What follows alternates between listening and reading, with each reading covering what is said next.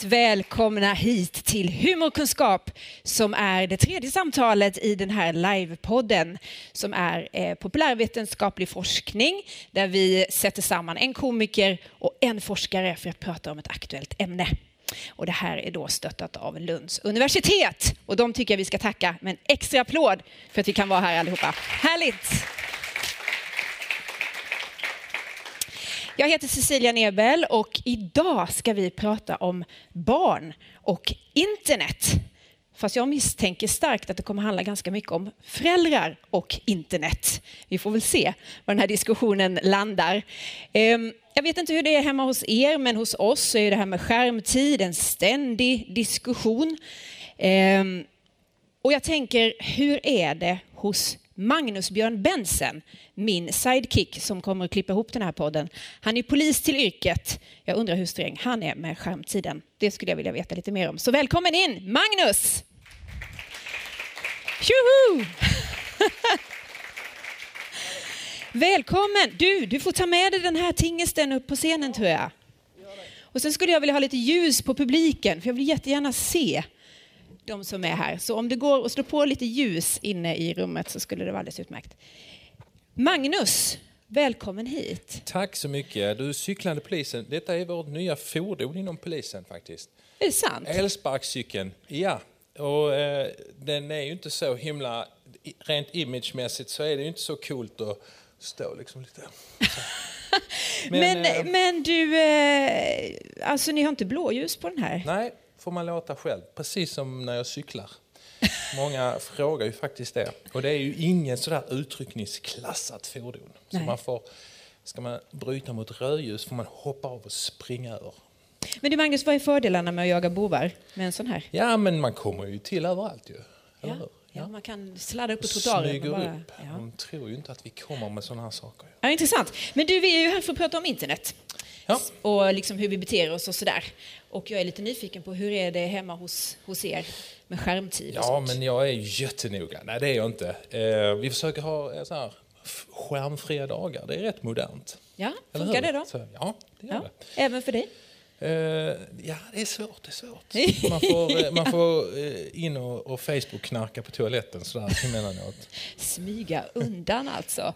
Ja. Men du vet, när jag växte upp och när du var ung och sådär så, så pratades ju ganska mycket om videovåld på ja. olika sätt. Att uh, det var ju inte så hälsosamt. Nej. Nej, och, och, ni som jag kanske som sitter här nu minns Hem och skola-föreningen och, och de var så arga på videovåldet. Och socialförvaltningen och polisen hade ett samarbete där man faktiskt kunde hyra videovåldsväskan. Tro det eller ej. Är det sant? Så då kunde man få en, en videoapparat och så var det en massa så här videovåld som man kunde titta på och förfäras över att det här måste få ett slut. Ja, men eh, ja, som idag så, ja, man rycker ju på axlarna. Tioåringar tittar ju på Motorsågsmassakern kan jag tänka. Och, mm, det där har förändrats. Verkligen. Men jag tänker lite som, som polis och så, att många sitter och spelar och ägnar många timmar åt det. Eh, innebär det att det händer saker ute på gatorna eller, händer, eller innebär det att man istället håller sig hemma mycket mer? Nej, jag tror forskningen säger väl att det är väl jag tror inte det har någon större inverkan så. Utan det är väl mer eh, ohälsosamt att sitta längre tider och så eh, och missa fysisk aktivitet. Exakt. Mm. Mm. Och det är precis det vi ska snacka om idag oh, med våra gäster. Så jag säger tack till dig så länge. Ja, du får rulla tack. vidare. Det gör jag. Tack så mycket tack. Magnus.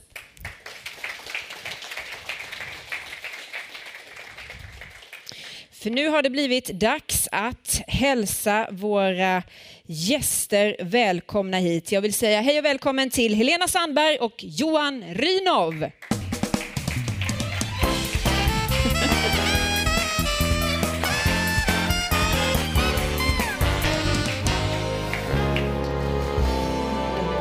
Ah, hej kära gäster, så underbart att ha er här.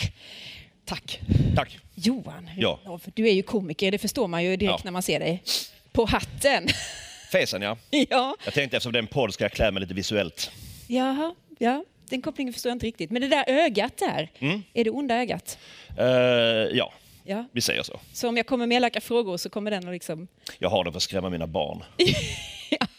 Vi ska ju prata ganska mycket om dina barn och eh, ditt föräldraskap. För det är så här att du är nybliven eh, tvillingpappa, säger man så? Ja. Och jag tror att i ditt utskick så stod det att det var till två tvillingflickor. Ja. Men det var fel. Ja, Ja. det är fel. Det är pojkar. Du har tittat efter? Jag kollade så sent som innan jag åkte. Ja. det är bra. Det, Det, är- det, är, pojkar, annars är det väldigt vanskapta flickor. det har vi fått reda ut detta. Det var ju skönt så att vi kan ha rätt uppgifter här i podden. Helena Sandberg, du är ju docent på medie och kommunikation här i Lund. Vad är ditt forskningsområde? Jag forskar om de allra minsta barnen, 0 till 3-åringarna och deras digitala vardagsliv. Ja, precis. Och det är det vi är här för att prata om, om Jajamän. idag. Ehm, för det är så här, redan i spädbarnsåldern så introduceras eh, barnen för surfplattor, skärmmedier, applikationer, olika online-spel. Och Youtube har på kort tid blivit en konkurrent till Bolibompa. Studier visar att hälften av alla två treåringar använder internet dagligen faktiskt. Och trots då att det här utvecklingen har gått så snabbt så är det här hur barn, småbarn reagerar på att sitta framför skärm. Det är en ganska outforskat område. Det finns mer att ta reda på. Och det är det som du ska ägna dig åt i din forskning. Ehm, men jag tänkte jag skulle börja med dig, Johan. För att du är precis pappaledig nu. Ja, Du har en vecka i ryggen. en vecka i ryggen. Ja. Hur, är, hur mår du? Ja, det, är, det är tufft alltså. Det är tufft. Nej, men det, det, det är jobbigt. Ja. Men det, det är ju kul, det är jätteroligt med barn, säger man. Och eh, det är det, men det är väldigt tidiga morgnar. Och jag vet inte hur många här inne som har barn. Några stycken. Är det någon här som har tvillingar? Du har? Ja, ja. Se, han ser trött ut. Ja. Har du några tips? Ja, men alltså de första fem åren, eh, där, ja, det var tufft. Det var tufft ja. Det är ett ja. töcken. Så jag har alltså Fem år. fem år kvar.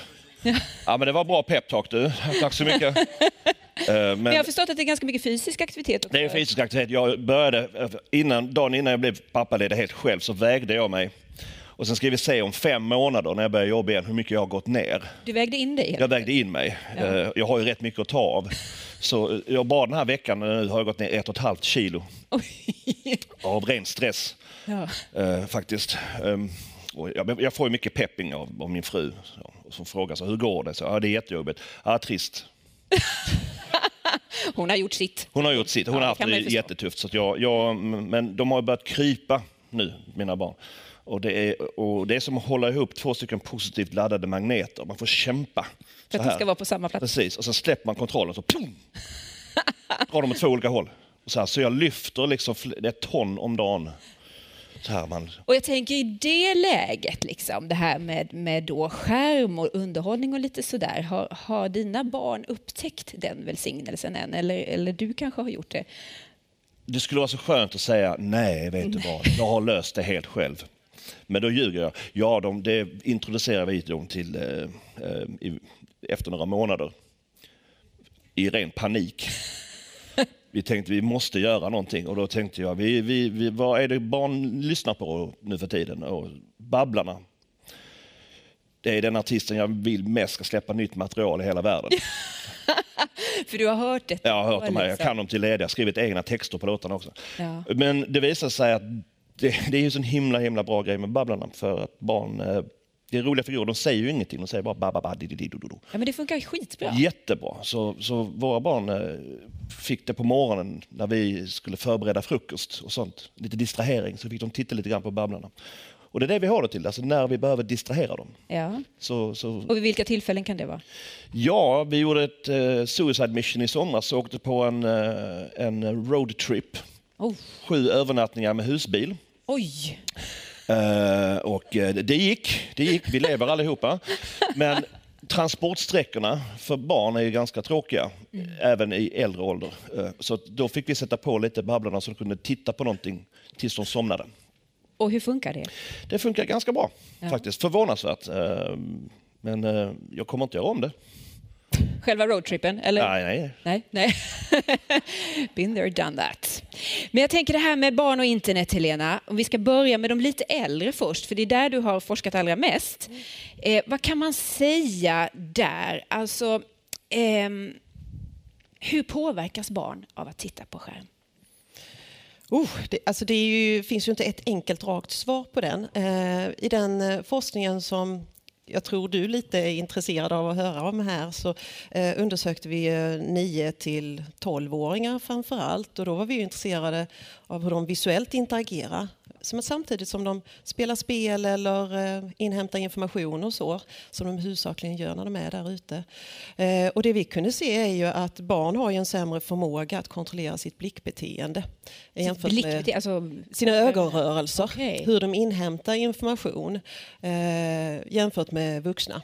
Och det har att göra med det styrs av funktioner i hjärnan framme i pannan och hjärnan på yngre är inte fullt utvecklad. Det här tar lite tid. Mm. Och det gör att många unga eh, och barn framförallt, ju yngre ju svårare är detta att kontrollera. Så att man kan inte riktigt bestämma själv av egen vilja vad man vill titta på och inte titta på när man väl sitter vid en skärm. Och vad får det för konsekvenser då? Ja, det kan ju innebära att om eh, man sitter vid en skärm och det händer en massa saker på skärmen så hamnar man i en sorts påtvingat exponeringsläge för att man kan inte välja bort det. Mm. Man dras automatiskt till vissa saker som händer på skärmen. Eh, som vuxen så har man något som heter, eller så utvecklar man ju perifert seende.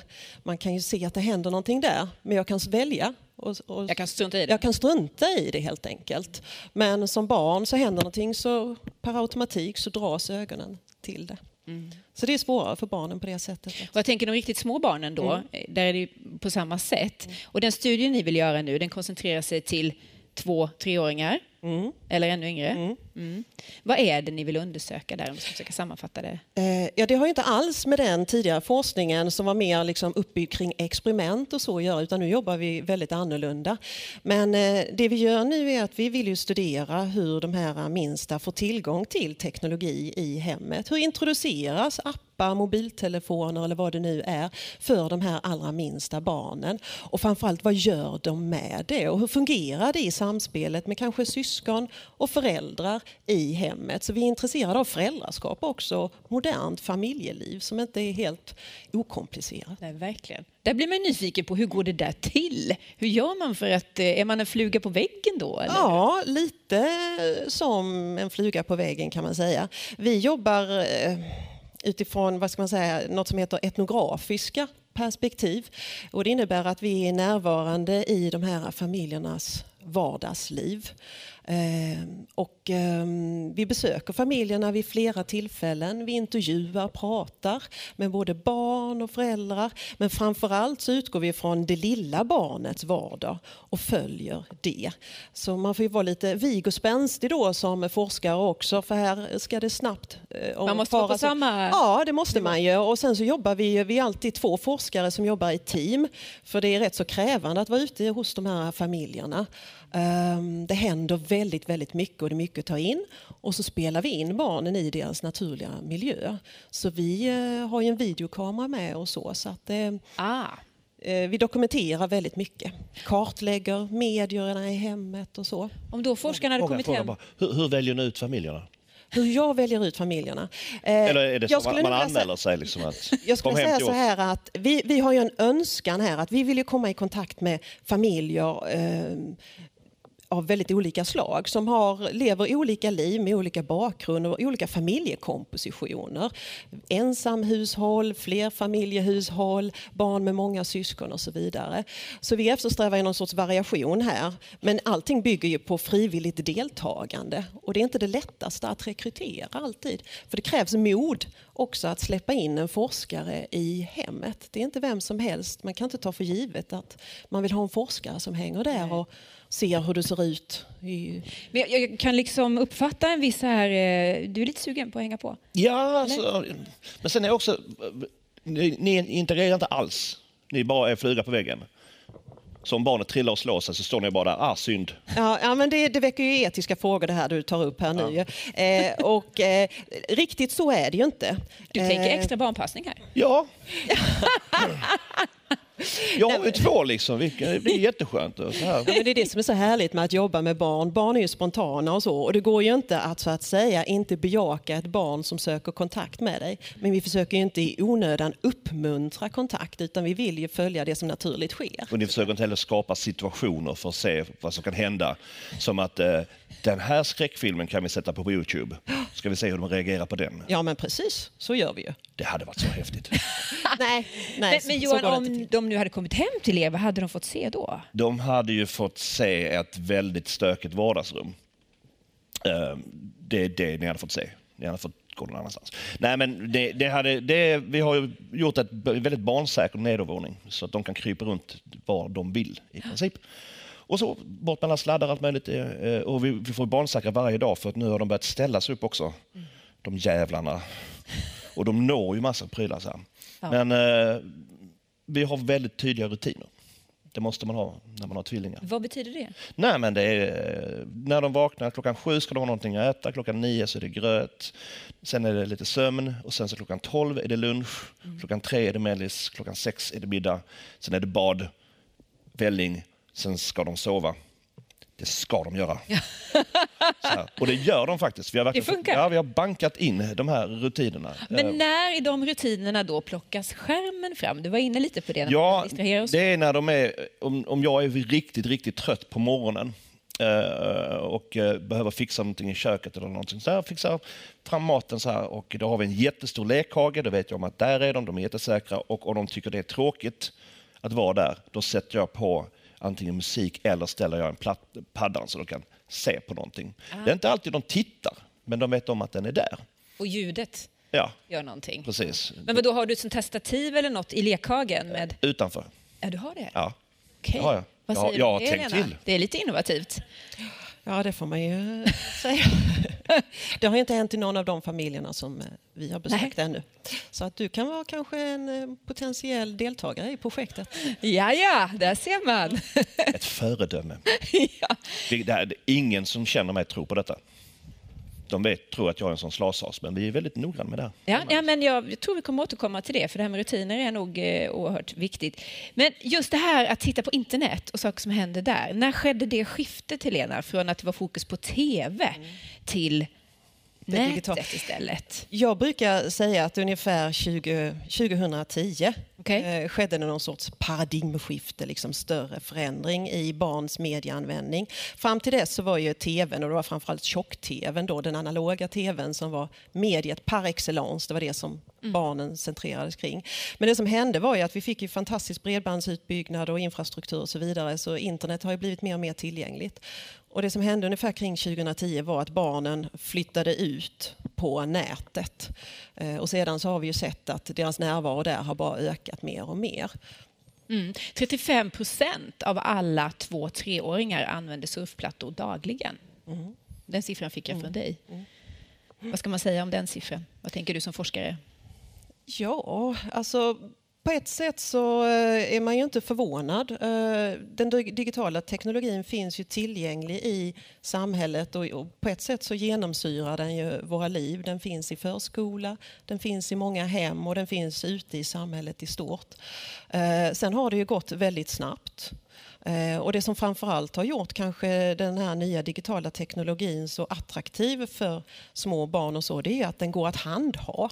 Det är så otroligt lätt. Alltså, men en tjock tv kunde man ju inte krama liksom, eller bära iväg eller göra någonting med. Men det här är ju medier som barnen själva faktiskt kan på något sätt kontrollera och kanske utöva ett aktörskap, få egenmakt att göra någonting med medierna. Så det. det blir väldigt attraktivt med den här teknologin. Men det är också en teknologi du bär med dig. Absolut. Som kan finnas i vagnen och i bilen och, Jajamän. och överallt. Men ska vi då liksom inledningsvis här bara gå till botten med det som jag tror alla sitter och funderar på. Är det skadligt för små barn att sitta framför skärm? Och du vill ju ha ett ja eller nej där då. Ja, Ja. men det får du inte riktigt. eh, det är ju så att det är inte skadligt i sig att sitta framför en skärm och ibland så tänker jag att den här eh, diskussionen blir lite felriktad på något sätt. Eh, Jag skulle säga att det handlar mindre om tid och snarare mer om själva innehållet. Vad de faktiskt gör med den här teknologin. Okej. Och vet vi då redan nu genom den forskning ni har börjat med vad barn tittar på mest? Vi vet ju vissa saker eh, och vi vet det bland annat genom rätt så omfattande kvantitativa studier som har gjorts. Men de bygger väldigt mycket på att föräldrarna rapporterar det de tror att deras barn gör när de är ute på nätet och när de använder den här teknologin. Eller kanske vad de till och med önskar att barnen ägnar sig åt, pedagogiska spel och sådär. Du menar att det är inte helt sanningsenligt? Ja, men det vet vi inte riktigt. Nej. Och eh, därför är vår eh, forskning extra viktig för att vi, utgår ju direkt ifrån barnet. Det är barnet vi studerar, vi studerar inte föräldrarna på det sättet. Men eh, i ett europeiskt projekt jag var med i så ingick flera familjer och det var bland annat en familj där, där man i största välmening lät sin treåring gå till sängs med iPaden, släckte, stängde dörren och sa godnatt, godnatt lilla gumman, sov gott. Och forskare var där då och hade kameror igång som stod och gick då medan det lilla barnet låg i sängen och skulle somna in och så vidare.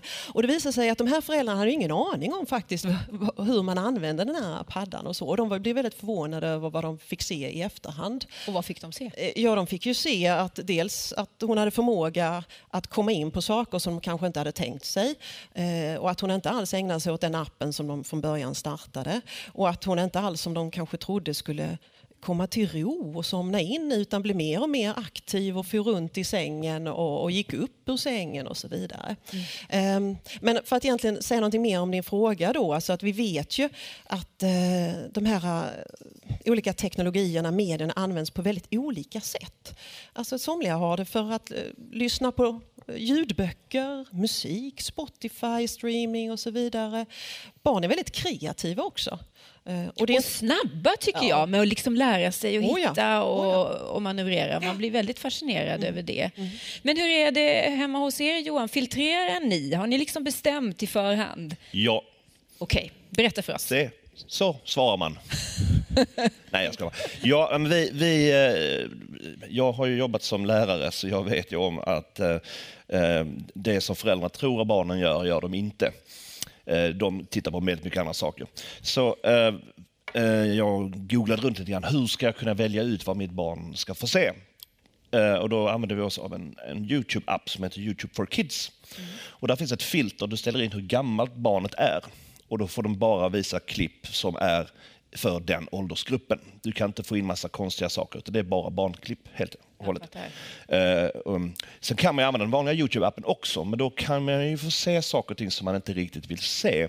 Jag har, jag har en kompis som eh, hade barn och som tänkte sig, han har barn fortfarande förvisso, men han, eh, han letade efter tecknat på Youtube och så hittade han något som heter Happy Tree Friends som han drog på för det var lite, lite roliga figurer som skojade tyckte han. Och så Det såg tryckte- glatt ut. Ja, så tryckte han på play och gick ut i köket och så kom han tillbaka och ser sina barn sitta med uppspärrade ögon.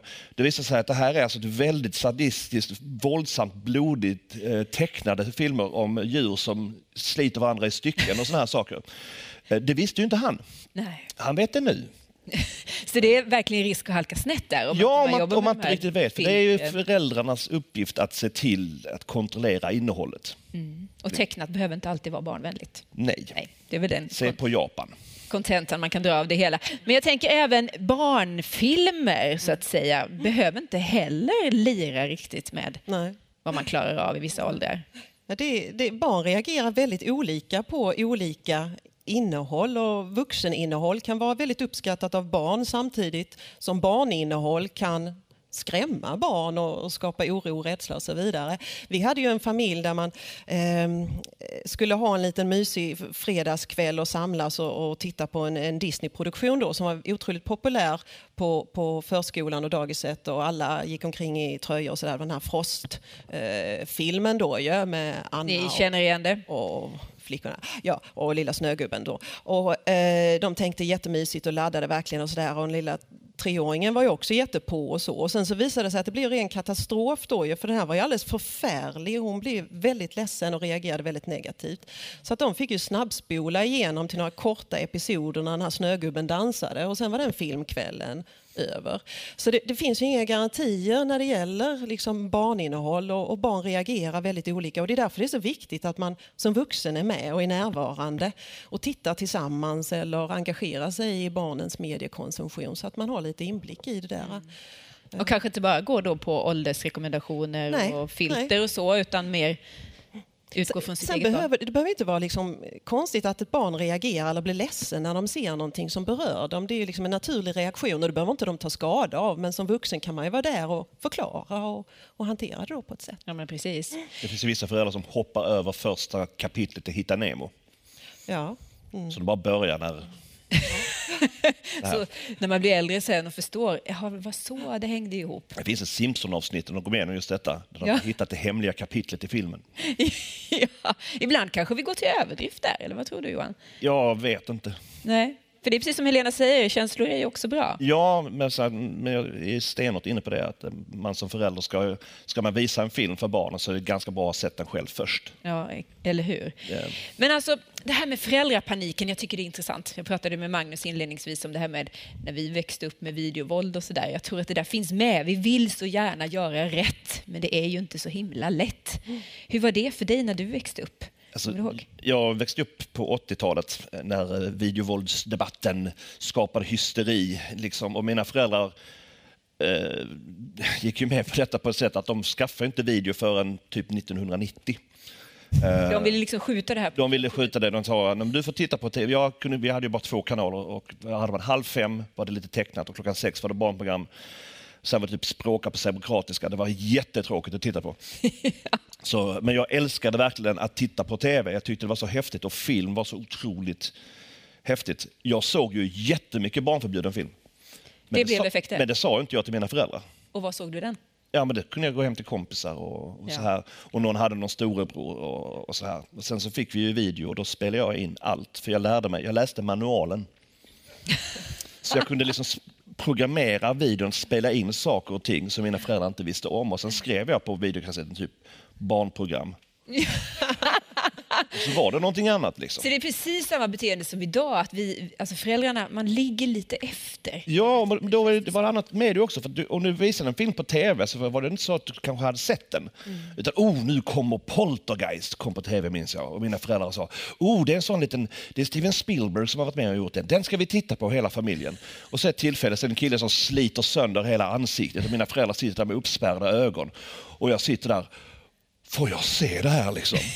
Ja. Mamma stänger av tvn. Liksom. Nej, det här ska vi inte se. Och jag blev jättearg. Ja. Men eh, jag hade ändå spelat in den så hon visste inte om det. Ja. Så den i efterhand. Känner då- du igen det här, Helena? Ja, kanske, men inte helt. Eh, Jag, vet, jag, nej, jag kan inte minnas att jag var så där intresserad av den typen av filmer faktiskt. Nej. Men det var all film. Allt. Allt möjligt liksom. Det var bara det. hemma hos oss tittade vi på Dallas och när det blev så kärleksscener så brukade min mamma så här hålla för mina ögon. Va? Va? Vad hände nu? Min mamma bytte kanal när djur parade sig. Hon tyckte det var för ekivokt. Ja, ja. Du ser, man försöker liksom sätta upp det där filtret. Men du har gjort en liten gallup bland dina kompisar hur man beter sig. Jag kollade lite, jag med en sån Facebookgrupp för tvillingföräldrar, så frågade jag lite grann så här, hur ofta använder ni skärm? Och sen frågade jag lite kompisar som har, bara har ett barn. Uh, tvillingföräldrar är väldigt ärliga. Aha, vad De, eh, det? ja, men de är så här, "Ja, använder ni skärm? De bara, ja, det gör vi. Absolut, för som distrahering. Om jag måste ta hand om ena barnet och andra barnet måste ha någon sysselsättning och inte vill leka så får de titta på någonting eh, under tiden jag fixar det hela. Men så frågar de som har ett barn, använder ni paddan mycket? Oh nej, nej, kanske någon gång. och då vet jag om att ni ljuger ju. Men, men de vill ju inte erkänna för det, det är ett misslyckande om man är två föräldrar till ett barn och man ändå måste använda sig av en padda. Men det där är ju intressant. Kan man, kan man prata om eh, skärmskam här? Finns det på något sätt kring detta? Ja, absolut. Det finns väldigt mycket förutfattade meningar kring eh, föräldraskap och hur den gode föräldern ska vara och så vidare. Och kraven är rätt så stora på föräldraskapet idag. Och inte minst vad som ska inkluderas i en god barndom, en god uppväxt. Och det är inte alltid helt självklart att medierna har en, naturlig del i detta. Så att vi är rätt så duktiga på att skuldbelägga eh, föräldrar och jag tycker inte minst hela den här diskussionen kring skärmtid och så bidrar till att faktiskt skuldbelägga många föräldrar på ett eh, onödigt sätt. Okej, det är ju en intressant eh, vinkling på det hela. Betyder det att det finns mer positiva saker med skärm som kanske inte kommer fram då, eller? Ja, alltså, teknologin är ju inte per definition av ondo. Allting handlar ju om hur vi använder den och vad vi gör med den. Och självklart, så jag menar det är ju ingen idag som inte skulle säga att det digitala har liksom skapat fantastiska möjligheter för oss alla och förbättrat väldigt mycket. Sen finns det också utmaningar och svårigheter såklart. Så vi måste ju lära oss att hantera den. Precis. Och det måste vara intressant för er som forskare att se då i vilka situationer föräldrarna använder skärm. Är det för att lösa utmaningar, precis som du pratar om, jag måste bara få till det här i köket, nu plockar jag fram skärmen. Eller om det är liksom barnpassning mm. eller på olika sätt. Ja, eller överhuvudtaget, vad gör man? Hur, liksom, hur går det till? Vilken möjlighet har det lilla barnet att vara med och vara delaktig i att bestämma innehåll till exempel? Eller hur pratar man med barnet om det? Och när kommer den fram och vad gör man och så. Mm. Men tror du att det innebär att man har barnet mindre delaktigt i andra saker man gör? Att det är enklare att välja skärmen som förströelse istället för att ha liksom barnet på höften eller se till att man Ja men den är ju så lättillgänglig och den kan man ju sätta i händerna på barnet själv. Andra aktiviteter är ju eh, mer krävande om du ska spela brädpussel och ligga på golv. Du måste ju vara där då ju. Mm. Medan eh, vissa av de här, vissa av de här vad ska man säga, eh, rollerna i interaktionen tas ju över på automatik i, i de här digitala miljöerna. Mm. Vad finns det för riktlinjer då att hålla sig till? Är det någon som har uttalat någonting om vad, hur man ska tänka som förälder? Det finns massor. Det finns väl kanske lite för många nästan och att de går lite i olika håll och så också. De som har diskuterats väldigt mycket på sistone det är WHOs riktlinjer. Okej. Okay. Ehm, de kom nya nu 2019. Ja. Och eh, de har fått väldigt mycket uppmärksamhet men också fått väldigt mycket kritik för att de riktlinjerna handlar egentligen om att öka fysisk aktivitet och bättre sömnvanor och förbättra barns hälsa. Men i, i eh, WHOs strävan att uppnå detta så har man använt sig då av styrning av skärmtid som någon sorts instrument kan man säga. Så de reglerar eller ger rekommendationer om skärmtid som det egentligen finns väldigt begränsad forskning som stöd för, för de här. Och vad säger de? Ja, det de säger är ju eh, noll exponering, noll kontakt med skärmar överhuvudtaget under ett år. Alltså om man är under ett år Under ett år. Då har jag misslyckats. Ja. Eh, och, eh, och det är ju redan där så förstår man lite en orimlighet i detta eftersom skärmar finns överallt. Liksom. Ska, då kanske man ska hålla för ögonen för bebisen då när man går förbi en skärm. Men, och sen så mellan, ja, från ett års ålder till två års ålder så bör man inte låta barnet exponeras. Men vad har man då grundat sig på här för att komma fram till dem? Eh, ja, man kan säga att det är någon sorts försiktighetsprinciper eh, eftersom eh, forskningen fortfarande är väldigt begränsad när det gäller de här allra minsta 0 till 3-åringarna. Mm. Eh, det finns inte stark evidens varken för positiva resultat eller effekter eller det negativa någonstans. Och då har man en sorts försiktighetsprincip. Eh, hellre fria än fälla ungefär. Alltså att det är bättre att vi då har en, en försiktig och lite restriktiv inställning då till det. Men det verkar också finnas undantag? Ja men barn då, när, efterhand då, så två till femåringar då är det okej okay med en, en timme. Ehm, men sen så finns det andra då som de amerikanska pediatrikerna eller barnläkarna. De har ju en annan uppfattning. De säger ju då noll skärmar 18 till 24 månader med undantag av videochatt. För, för det är då acceptabelt. Mm -hmm. och om barnet är mellan ett och två år så helst inte skärm, men om skärm bara kvalitetsinnehåll tillsammans med en förälder. Ja, så men att, den där är ju svår finns, alltså. alltså man, eh, ja, vad är kvalitet? Ja, vad är kvalitet? Ja. alltså det, det, det, jag, jag förstår hur de tänker. Mm. Vi tänkte ju också så här, när vi, bara, vi ska aldrig låta våra barn se på någonting förrän de har kommit upp i en viss ålder. Mm. Och det gick ju inte. Till slut var man tvungen att göra någonting för att liksom, om ett barn skriker och är otröstligt så måste man distrahera det på något sätt. Och har man då lekt med varenda leksak som finns mm. så plötsligt så något som visuellt och så slutar de. Ja, precis. Mm. Men jag har förstått att olika grupper av människor förhåller sig olika till de här eh, rekommendationerna. Och så. De som själva jobbar med digitalisering på olika sätt är oftast väldigt restriktiva. Mm. Stämmer det?